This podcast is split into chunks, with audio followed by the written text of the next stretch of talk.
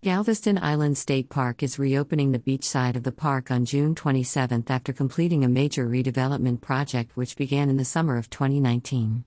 The Galveston Island State Park Beach Redevelopment Project was brought to fruition thanks to $10.6 million in Deepwater Horizon Natural Resources Damage Assessment, NRDA, Phase 3 early restoration funds from the Texas trustees. The Texas Parks and Wildlife Department, TPWD, is very excited to be able to reopen such a popular park on the Texas coast, said Rodney Franklin, director of Texas State Parks. I'm extremely thankful for the hard work of our state parks team, TPWD partner divisions, numerous volunteers, as well as our partnership with the NRDA Trustees Implementation Group. The commitment and dedication of countless individuals and stakeholders made this redevelopment project a reality.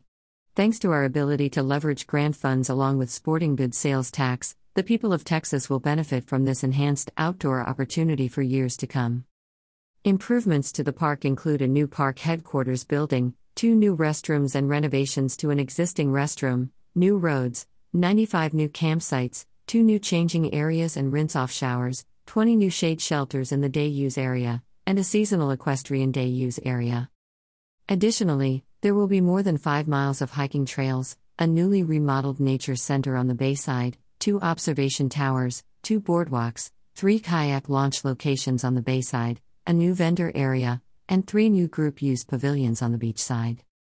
In 2008, Hurricane Ike impacted families and individuals across the upper Texas coast, said Cody Waters, interim superintendent of Galveston Island State Park. After Galveston Island State Park was damaged during the storm, we were able to reopen temporarily while this larger scale project was planned. It has been a long time coming, and I could not be more excited for public to once again experience the park at its fullest. Texas State Park reservations may now be made online anytime or by calling the Texas State Park Reservation Center at 512 389 8900 on weekdays during normal business hours or anytime online on the TPWD website. Overnight reservations can be made up to five months in advance, and day passes can be reserved up to 30 days in advance. If your plans change, please modify or cancel your reservation as soon as possible to allow someone else to enjoy the park as we do expect the park to reach capacity limits. The Texas trustees include the Texas Parks and Wildlife Department, Texas General Land Office, and Texas Commission on Environmental Quality.